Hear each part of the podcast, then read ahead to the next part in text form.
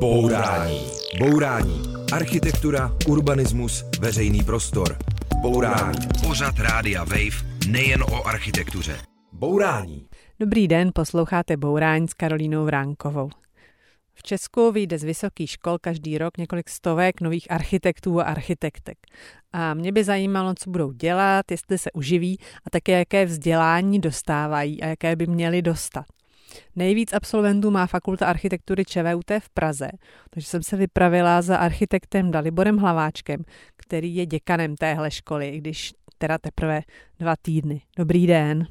Dobrý den. No, vy jste teda čerstvý děkan. Jsme se sešli v, přímo na fakultě, kdy jsme šli po chodbách, tak vás všichni úctivě zdravili, včetně paní uklízeček.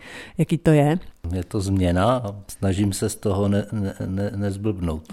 A my jsme se sešli vlastně v děkanské pracovně, ta úplně splňuje všechny představy o tom, co mají rádi architekti. Je bílá, je tam bílá knihovna, velký stůl na knic, takový minimalistický prostor, který vám vlastně předal váš předchůdce pan Ladislav Lábus.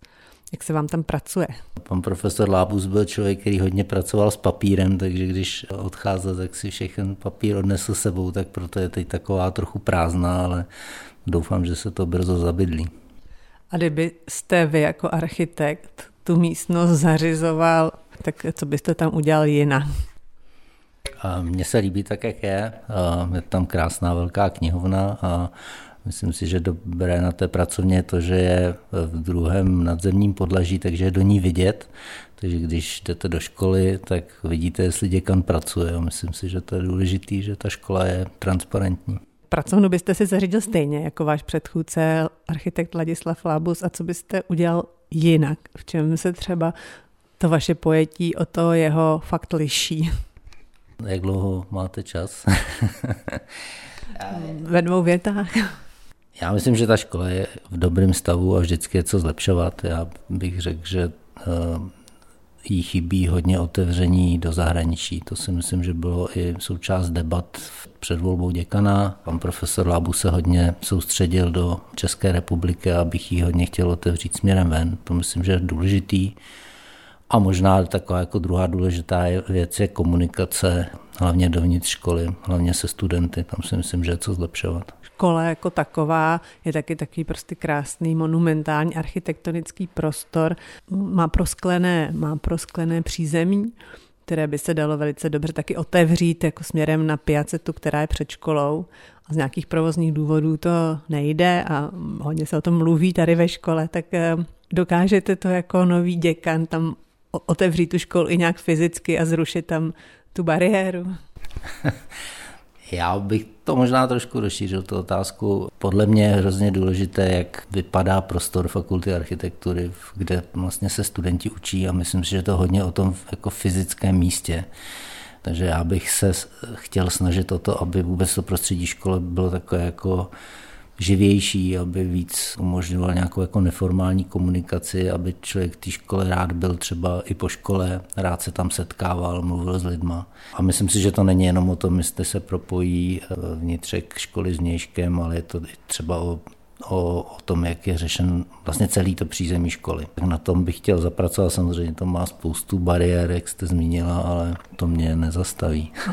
No a myslíte teda, že se otevřou ty, ty skla, nebo aspoň částečně, že se propojí ten vnitřek a vnějšek? Chtěl bych to zkusit. A pak jste ještě ve svém volebním programu taky říkal, že bude levné pivo, aspoň v pondělí a ve čtvrtek, myslím, tak to, to je taky způsob, jak jako zlepšit komunikaci a prostředí školy. A přesně tak, nešlo o to pivo, ale šlo o tu komunikaci. Myslím si, že je důležité se snažit hledat způsoby, jak se můžeme setkávat a bavit jak se studenty, tak i mezi sebou. Myslím si, že ta škola to dostatečně nedělá, že sice je transparentní, ale myslím si, že spolu nemluvíme dost.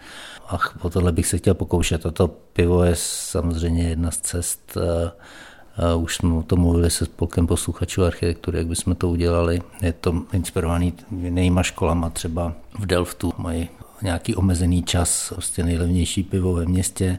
Nejde o to se eh, ožrat, ale jde o to prostě si dát jedno, dvě piva a, a se studenty si popovídat, navzájem se potkávat a řešit věci, které třeba jinde řešit nejdou. Ještě máte nějaký typy na to, jak by se jako ta společenská stránka fakulty mohla rozvinout? Vlastně teď probíhá vždycky na konci semestru setkání vedoucích ateliérů, kde se probírají spíš jako jak administrativní záležitosti. Já bych chtěl tohleto místo předělat na takový místo, kde se prostě bude diskutovat třeba o tom, jak učíme a kdy budeme moct sdílet navzájem své zkušenosti.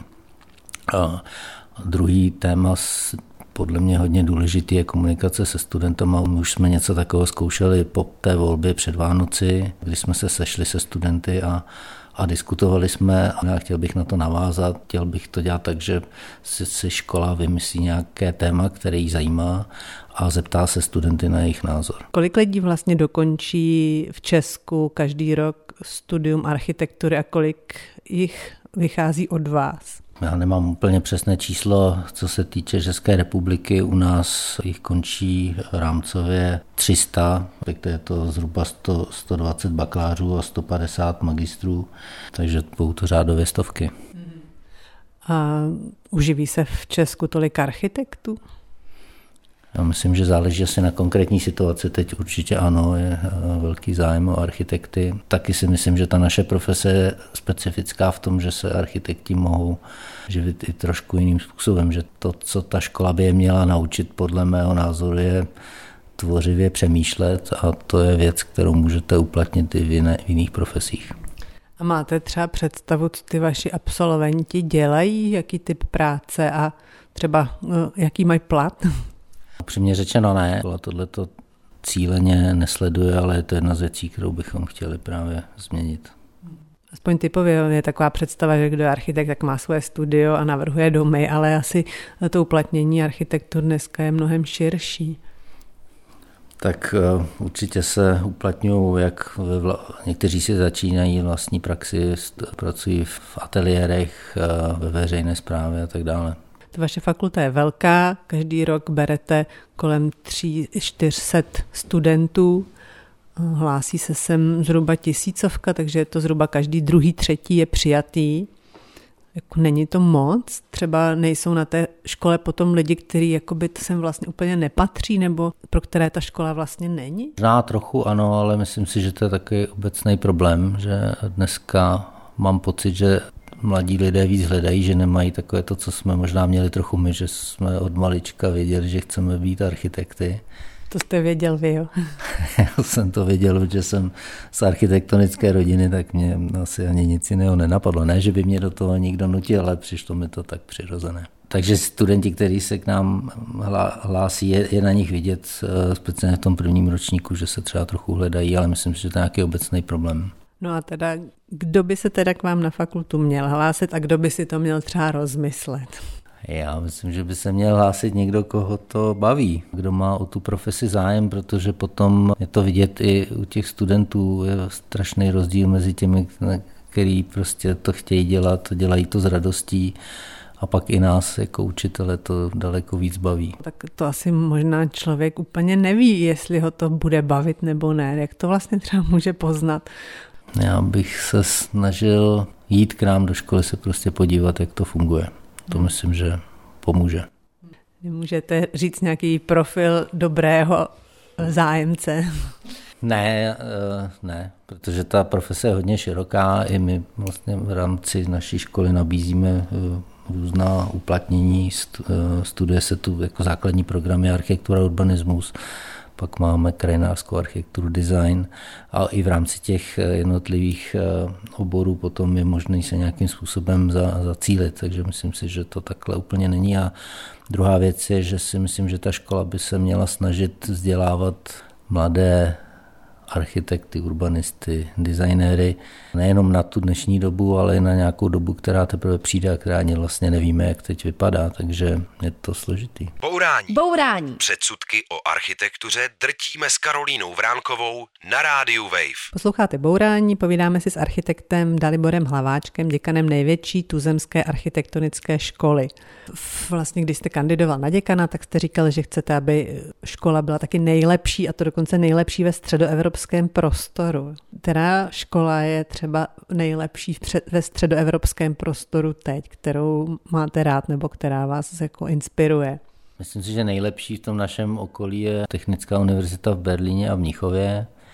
Já osobně se spíš inspiruji školami, ve kterých jsem byl a s kterými mám nějakou jako svoji vlastní zkušenost. Takže mě třeba hodně ovlivnila škola v Aachenu, kde jsem ještě studoval a která mi přišla úplně skvělá. Co třeba tyhle ty jako sympatické školy mají? Myslím si, že co mají hodně společné je právě zaměření na zahraničí a to v různých směrech. Jednak je tam hodně mezinárodních studentů, zároveň se snaží propojovat se zahraničními profesory, kteří tam mají, mají e, třeba své vlastní hostující ateliéry nebo chodí na externí kritiky. A to si myslím, že je hodně důležitý pro kvalitu té školy. Vy jste to shrnul v tom vašem programu, že chcete fakultě architektury dát nějakou novou energii a když jste ten svůj plán představoval, tak jste fakultu přirovnal k dámě ve středních letech, která by měla spevnit svoje tělo. Což byl tedy vtip, no ale studenti to kritizovali, přišlo jim to nevkusné, vy jste se za to omluvil. Napadlo vás, co to způsobí tady ta, tenhle ten vtipek? No to nebyl úplně vtip, on to spíš byl nějaký symbol, ale nenapadlo mě to a musím říct, že mi to hodně mrzelo, protože téma genderu bylo jedna z tématů mé, jako mého volebního programu. Hodně mě mrzelo, že jsem byl takhle pochopen, ale na druhou stranu myslím si, že ze všeho špatného vždycky vzniká něco dobrého.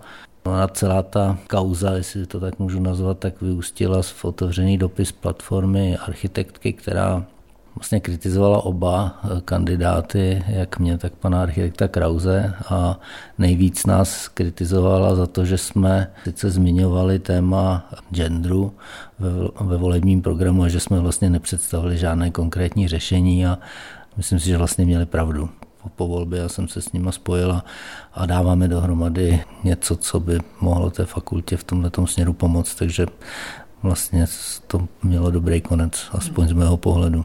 Jeden takový už obligátní bod kritiky je, že tady je hodně studentek, víc, víc než polovina, ale je tady minimum jako pedagožek, tak s tím se dá něco dělat, nebo máte to v plánu? Procento pedagožek je menší, hlavně v, třeba v ateliérové výuce, kde máme, myslím, jenom dvě vedoucí ateliérů, které jsou ženy. Trochu lepší je to třeba u ateliérů prvního ročníku. A proč to také? Přiznám se, že nevím. Ale to je asi ten první krok, že je potřeba tu situaci zmapovat. Na to, abyste něco mohla řešit, tak nejdřív ji musíte zmapovat, tak to je jako první krok, který chcem udělat něco jako uh, genderový audit. Takže budete mapovat.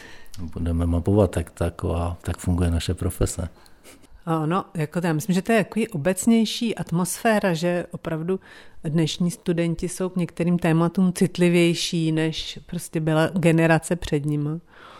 Tak je to pro vás těžký se tady v tom terénu nějak korektně pohybovat? To... A myslím, že máte pravdu, že to trošku eh, záležitost věku.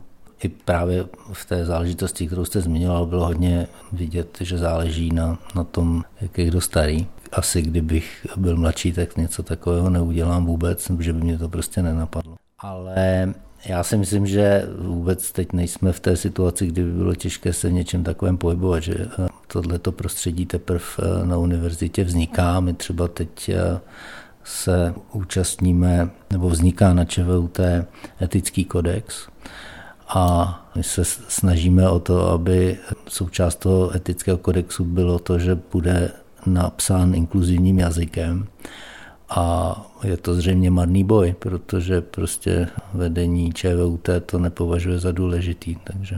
A jako rozumíte tomu pocitu těch studentů, že to takhle chtějí třeba?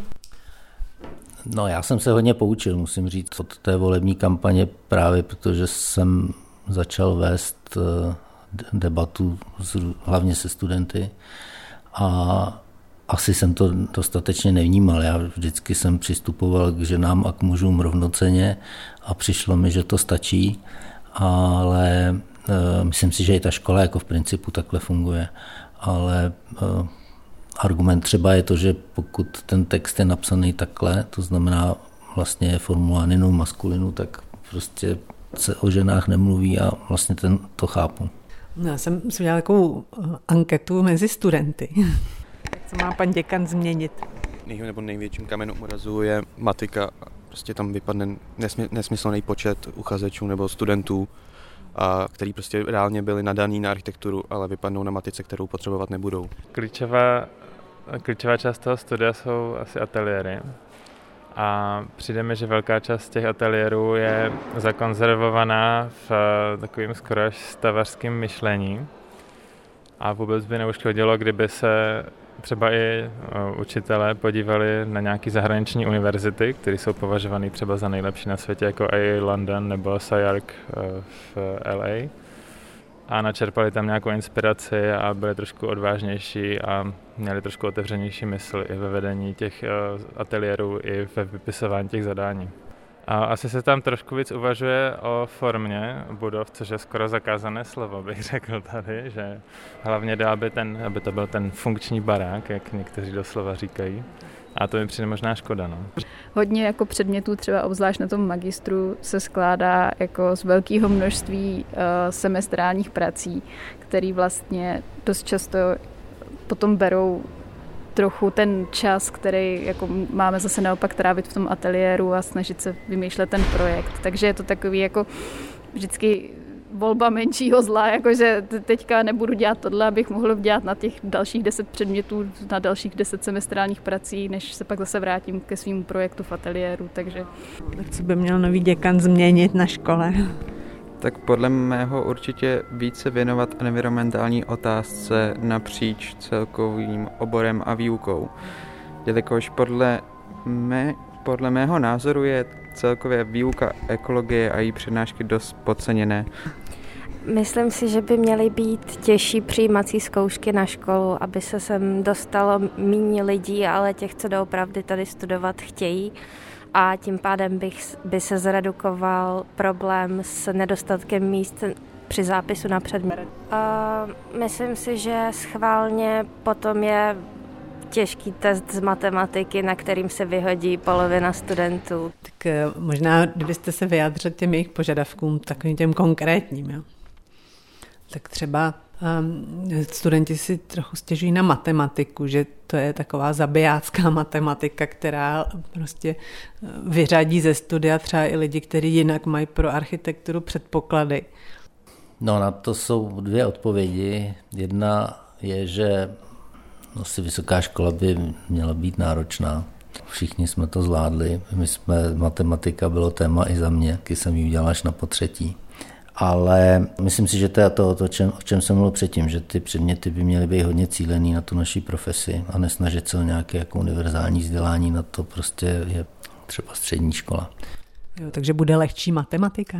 Já myslím, že nejde o to, aby byla lehčí, ale jde o to, aby byla víc stažená k té profesi. A bude? Doufám, že jo. Pak eh, taky studenti chtějí víc jazyků, tak vy jste taky mluvil o tom, že by se měla škola eh, otevřít nějak do zahraničí, tak jako kolik a jakých jazyků by měl umět architekt, aby mu to pomáhal v práci? Já myslím, že to je úplně stejně, jak je to s tou matematikou, eh, že podle mě není smyslem, aby škola učila obecný jazyk, třeba angličtinu, a myslím si, že má učit tu aplikaci v té naší konkrétní profesi, aby ten student, který naší školu absolvuje, aby byl schopen se uplatnit nejenom v České republice, ale v Evropě třeba. No a vlastně potřebuje architekt jiný jazyk než angličtinu ještě? Tak myslím, že v našem prostoru asi Němčina. A mm, další věc, studenti říkají, že by chtěli mít jako víc nějakých měkkých dovedností typu, jako jak nacenit projekt, jak prezentovat. Ano, měl jsem to i v tom volebním programu a myslím si, že to přesně na té škole chybí, protože jedna věc je, že umíte třeba dům navrhnout, ale druhá věc je, jak ho třeba klientovi odprezentujete a je to stejně náročná disciplína. Bourání. Bourání s Karolínou Vránkovou na rádiu Wave. Posloucháte Bourání s novým děkanem Fakulty architektury ČVUT Daliborem Hlaváčkem. Vy na fakultě působíte jako pedagog už dlouho a před deseti lety jste s kolegy zaváděli takzvané design and build projekty, kdy mají studenti něco navrhnout a pak to taky sami postaví. A bourání byli studenti z vaší kolegyní Hanouseho. Kromě toho vznikly v rámci tady toho projektu taky útulny a lávky v Krkonošních, nebo jste dělali takovou vyhlídkovou věž a takové jakoby vyhlídkové posedy do Lipčic. To jsou oblíbené věci v těch Lipčicích. Eh, jenom moje kamarádka tam často chodí ze psem a říkala, že dokonce ten schůdky toho jednoho posedu fungují za větru jako flétna a hrají dokonce čistou kvartu, to jste věděl. Ne, to jsem nevěděl, to je kouzlo nechtěného.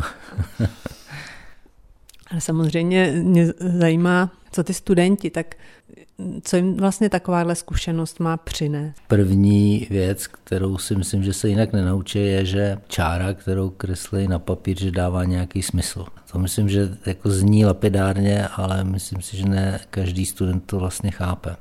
To, že selhání není možnost, že prostě musíte ten projekt dodělat, aby byl realizován, to myslím, že je taky důležitý poznání.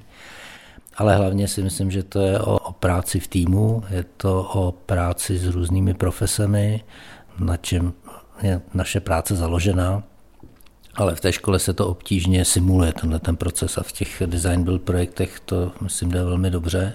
Se studenti učí jednak pracovat třeba s profesemi, s kterými se úplně do styku normálně nedostanou, typu prostě statik, anebo třeba lidi, kteří pak jsou v tom procesu dál, e, zámečník třeba, nebo někdo takový. Důležité si myslím, že že se naučí pracovat s materiálem a začnou ho třeba líp chápat a začnou líp chápat, jakým způsobem s ním mají pracovat v rámci svého návrhu. Taky se učí ty projekty prezentovat, protože my vždycky spolupracujeme s nějakou institucí. Třeba jsme měli velmi úspěšnou spolupráci s Krkonožským národním parkem a součást celé té věci bylo, že studenti ty své projekty prezentují právě před tímto jakoby klientem, což je zase zkušenost, která, myslím, hodně posune. A má to nějakou zpětnou vazbu od těch uživatelů. To jsou věci, které jsou pro všechny. V těch Nebušicích, v Krkonožském národním parku, v Lipčicích, to je prostě veřejně přístupné věci.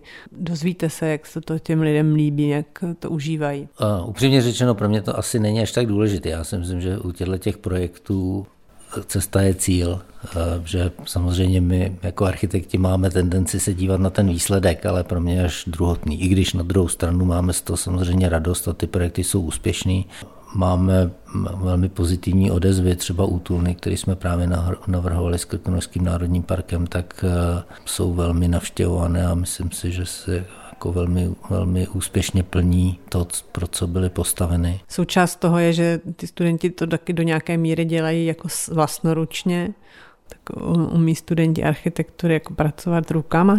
V tom je vlastně ten princip těch projektů, že ho eh, studenti nejdřív vymyslí a pak ho vlastníma rukama postaví. Jestli umí pracovat rukama, to je individuální. Někdo míň, někdo víc. Když míň, tak se o to snažíme naučit. A vlastně i v rámci toho projektu se často naučí pracovat s něčím, co dřív neuměli. Třeba když jsme dělali lávku pro Krkonožský národní park, tak se naši studenti na fakultě strojní naučili svářet.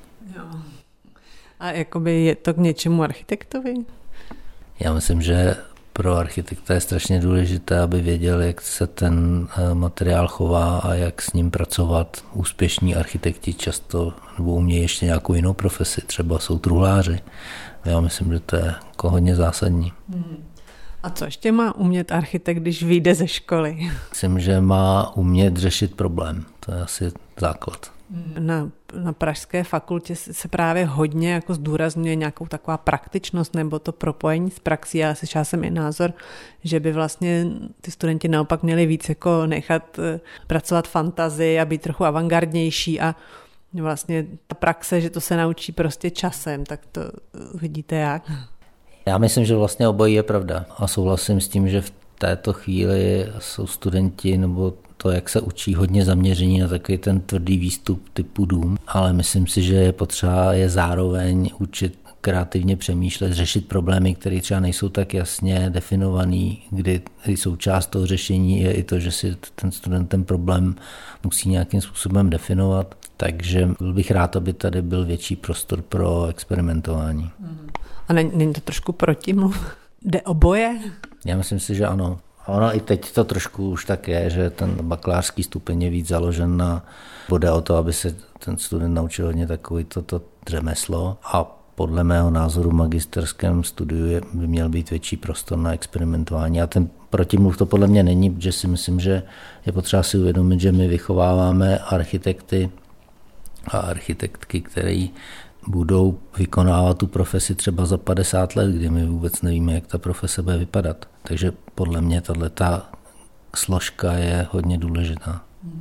My jsme vlastně mluvili celou dobu o tom, co by jako měla fakulta udělat pro své studenty a můžou taky něco studenti udělat pro fakultu. Co vy byste potřeboval od studentů? Eh, zajímat se o školu. Je hodně způsobů, jak studenti můžou se školou komunikovat, můžou ji i hodně ovlivnit. Náš systém školství je tak založen, že se studenti můžou podílet hodně na, na způsobu, jak fakulta funguje, de facto i volí děkana. A myslím si, že ten zájem by mohl být větší, nebo čekal bych ho větší. Já bych taky od studentů potřeboval, aby nám dávali zpětnou vazbu, tak to se snažím iniciovat a doufám, že se to podaří. Takže aby si víc stěžovali. Ne, ne, ne. No, samozřejmě taky můžou, ale jde o zpětnou vazbu, kterou my nemáme. Číme tak, jak si myslíme, že to je správně, ale eh, potřebujeme znát i to názor studentů. A, a pak by měli se snažit žít ve škole. Myslím, že je hodně důležité, aby ta škola žila, aby tu bylo třeba i víc spolků, aby třeba měli studentský časopis, prostě tako, jako jít za nad rámec toho, co, je, co se musí. Vy, když jste představoval ten svůj program děkanský, tak jste taky říkal, že vaše jako hobby je jezdit do Afriky a pozorovat tam zvířata. Tak když jste byl naposled v Africe a co jste tam dělal? Já mám k Africe vztah už od mládí. My jsme byli, eh, když jsem byl na základní škole, tak jsme byli dlouho v Nigerii, tak to nějak mám v krvi, to se tak říká, že vlastně Afrika jednou, když ji dostanete do srdce, tak tam už zůstane. A naposledy jsme byli v Botswaně, se snažíme jezdit na místa, která jsou ještě tolik nedotčená. Baví nás ta příroda divočina. Je to nebezpečné hobby? Myslím si, že to je vlastně zajímavé v tom, že zjistíte, že nejste na vrcholu potravního řetězce. Bourání. Bourání. Demolice nesmyslů s Karolínou Vránkovou na rádiu Wave. Posloucháte Bourání a povídáme si s děkanem Fakulty architektury ČVUT Daliborem Hlaváčkem. A teď to bude konečně o vaší architektonické práci. Vy máte studio DH Architekti, dřív IDEA Architekti, a navrhovali jste vlastně třeba takový bytový dům na Smíchově, v Holečkově ulici, dům, rekonstrukci vily z 30. let na Barandově. A také jste vyhráli velkou soutěž na nádraží Veleslavín což je takový vlastně hlavní přestupní uzel mezi vlakem z Kladna, vlakem z letiště, tramvají a metrem a taky takový vstup do města. Tak kdy budeme jezdit z nového nádraží Veleslavín? Když jedete po Evropské ulici, tak na Veleslavíně visí poster, že již brzy. Ale reálně si myslím, že vám to nikdo neumí říct, speciálně v dnešní době, ale ta trať se projektuje, projektuje se trať eh, z Masarykova nádraží na, na letiště Václava Havla a pak eh, do Kladna. Ta tráť je rozdělená na různé na úseky, které jsou v různých fázích. Ten úsek, o kterém hovoříme, je úsek Veleslavín Ruzině a na to se teď dokončuje dokumentace k územnímu rozhodnutí. Nádraží Veleslavín se hodně změní, teď je tam taková jako ma- malá stará budova, ale vy vlastně byste měli ještě vedle ní jakoby zahloubit celou tu trať do země, nebo ne, že byste to dělali vy, ale je to ve vašem projektu, že ta trať bude zahloubená do země, že vlastně bude, ty koleje budou vlastně na úrovni metra. Je to tak? Můžete to ještě nějak popsat, jak to bude fungovat a co, a co všechno se tam musí stát, než to bude dokončené? Ta trať je vymyšlená tak, že vlak jede po estakádě z, z Bubnů do, do Stromovky a ve Stromovce výjíždí do tunelu a ten tunel výjíždí právě na Veleslavíně. Já si třeba neumím představit, jak se dá propojit vlak s metrem, kolik se tam musí přemístit jako zeminy, kolik se tam musí udělat úprav. Tyhle ty stavby jsou hodně, hodně složité, ale stanice metra Veleslavín je tohle připravená, má na úrovni vestibulu a podchodu už eh, připravené propojení s tou budoucí železniční stanicí, Takže je to samozřejmě hodně koordinaci mezi těmi dvěma projekty, ale eh, vlastně to je na to připravený. Hmm. A co jste jako architekti jako museli se nějak naučit nebo vymyslet, čím se u jakoby běžných staveb nepotkáte u normálních domů? Museli jsme se naučit to, jak fungují, funguje tento typ staveb. Eh, eh, železniční stavby nebo asi obecně dopravní. My teď eh, jsme dělali několik právě projektů železničních staveb, mají svá specifika, mají hodně pevná pravidla, které souvisejí s tou železnicí a to, abyste to mohla dobře navrhnout, tak to musíte do, jako dobře znát. Ale to je na tom i to zajímavé, že člověk má nějaký limity, který vlastně nelze překročit a s kterými se musí naučit pracovat.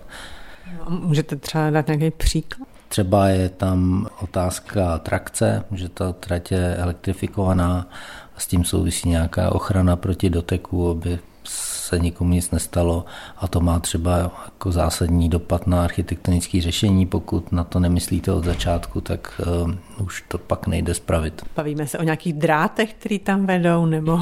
Přesně tak. Prostě nad tím vlakem vedou kabely a ty mají okolo sebe nějaké ochranné pásmo, kterém by se nikdo neměl pohybovat a pokud ten dům nebo ta stavba na to není navržená, tak se to jako obtížně řeší. Vlastně podle těch vizualizací to vypadá, že ta budova bude víceméně zapuštěná v zemi a jakoby po střeše, jako po louce budou, bude vlastně cyklostezka a pěší trasa. Tak jak to bude fungovat? Ten hlavní koncept té stanice je v tom, že, jak jsem popisoval předtím, tak ze Stromovky až na Veleslavín ta trať vede v tunelu. To znamená, že na povrchu zůstane to původní těleso jakoby nevyužité a existuje nějaké memorandum mezi Prahou 6 a zprávou železnic, které říká, že se tento prostor nezastaví a stane se z něj takový lineární park, který ve výsledku by měl propojovat, řeknu třeba Stromovku až eh, se západním okrajem Prahy. A ta stanice se nachází v takovém jako kritickém místě tohle parku a pokud by na to nezareagovala, tak ho do, do nějaké míry tohleto řešení znemožní, nebo minimálně na, na tom úseku eh, ve Veleslavíně. A to byl ten základní náš koncept, že jsme navrhli tu stanici jako takovou velkou střechu, přes kterou tento park může pokračovat, aby se lidé, kteří tím parkem eh, prochází, nekřížili s, s provozem Piacety, která je před tím nádražím. Ta zpráva železnic o tom píše toto, jo? Důležitým prvkem návrhu jsou ekologické aspekty s ohledem na měnící se klima městského prostředí. Budova a její okolí jsou navrženy tak, aby přirozeně zadržovaly vodu a vytvářely prostředí pro rozmanité ekosystémy. Součástí konceptu je využití vzrostlých stromů, zelených střech, popínavých rostlin, přirozených průsaků a tak dále. Mně to zní trochu propagačně. Můžete třeba trošku konkrétně říct příklad nějakého toho ekologického řešení, který tam bude uplatněný? To, co jste četla, není text právě železnice, to, myslím, text eh, náš ze soutěže, kdy jsme se teda snažili na malém místě popsat co nejvýstižněji ten návrh. A myslím si, že to není úplně propagační, to bychom to tak cítili. Tím řešením hodně souvisí právě nakládání se zelení, nakládání s dešťovou vodou, což si myslím, že už by měl být eh, dnes standard ústaveb, hlavně ve městě. A jak budete nakládat s dešťovou vodou, nebo jak bude ta stavba nakládat s dešťovou vodou? Je víc způsobů. Eh, jedna, jedno je už ta zelená střecha jako taková, která eh, zpomaluje otok té dešťové vody. Tu dešťovou vodu si schováváme a potom ji používáme na závlahu. Prostory před tou stanicí jsou komponovány tak, aby přirozeně vsakovaly vodu a tak dále. Mm.